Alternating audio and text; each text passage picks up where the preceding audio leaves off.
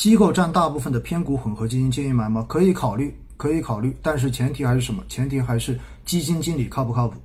基金经理过往管理产品是不是符合五四三二原则？符合的话，我觉得没有问题。如果仅仅只是因为机构占比多，而这个基金经理的业历史业绩并不出色，那么这样的基金就不要去配了，好不好？易方达消费行业基金经理很优秀，但基金规模已经超过两百亿，还能买吗？实际上呢，我前面也不断的强调过，我说基金的规模实际上并不是第一考虑的要素，它应该是你前面都选过之后，确认了这个基金经理特别优秀，然后最后再来看规模的问题。因为好的基金经理是具备着管理更多资金的能力的，但是呢，我前面也说过，只要基金的规模越大。相对而言，这个基金经理的这一种业绩就会越倾向于中庸，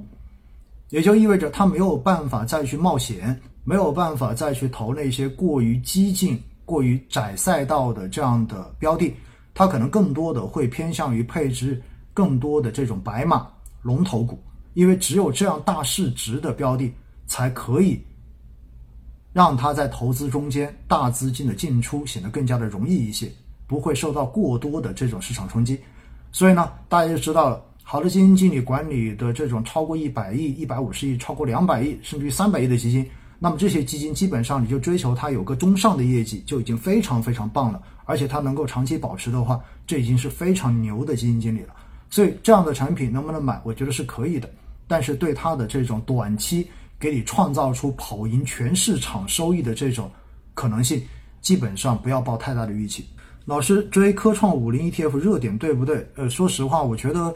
科创五零将来的长期发展肯定是好的，因为这是国家的战略嘛。只是我前面也跟大家说了，没必要去抢它的新基金，对吧？因为它有一个建仓期，你等到它真正的过了建仓期，已经开放这种交易之后，你在场内买，难道不更好一些吗？而作为定投来说，你肯定是要等场外的 ETF 连接基金出来。当然，前面也有朋友说，哎，已经。呃，有些可以支持到场内的 ETF 自动定投了，那我觉得你就等它真正的开放之后再去投嘛，呃，没必要在前面去抢的哈。当然已经抢过了，对吗？全市场抢的特别的火。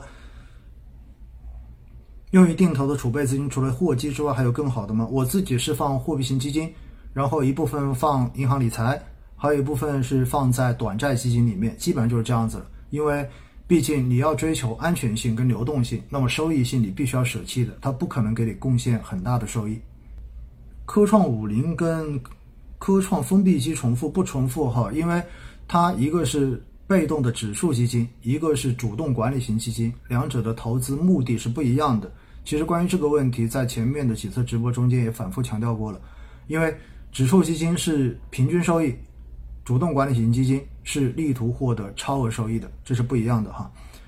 老师买沪深三百了嘛？沪深三百我是月定投哈，每月会扣一笔钱买沪深三百，因为它代表的是周期跟蓝筹嘛，所以我觉得在前期创业板就是中小创风格、成长风格涨得这么高的情况之下，我觉得未来呃沪深三百多少也会动一动吧，对不对？瑞远基金，我觉得。这是瑞远基金公司的一个门面哈，所以大概率不会做得很差，而且的话呢，它也是一个网红的这样子的基金，所以，呃，虽然现在这个基金的三个基金经理配置这种配置方法有点看不懂，但是正因为它是门面，而且它的现在的主要的基金经理在历史上面是一个非常有名的、有过良好历史业绩的基金经理，所以我个人觉得这个产品应该还是可以的。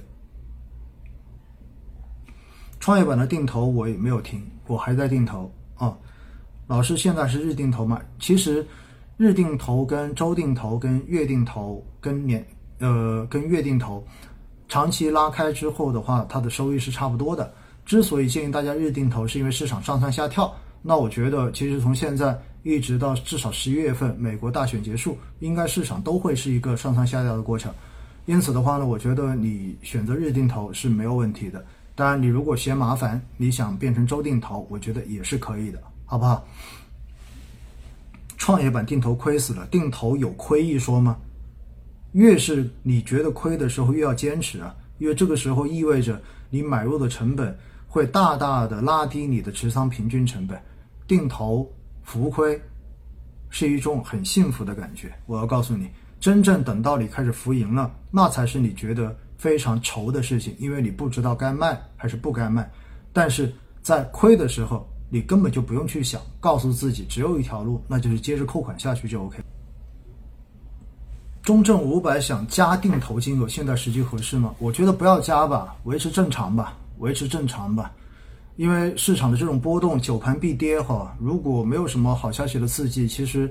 也许还会再盘着盘着再往下跌一跌，这是有可能的。所以呢，我觉得没有必要刻意去加大定投金额，反正长期坚持就好了，好不好？因为我觉得未来的市场不是一个一蹴而就就上去的市场，它会是一个长期盘整、慢慢磨上去的市场。所以，定投的期限拉得更长一些，并不算一件坏事情。当然，市场是一直都在变化中的。所以呢，我们要关注就是市场上面的各种信号有没有一些变化的这样子的痕迹出来，如果有的话，到时候我们再来讨论。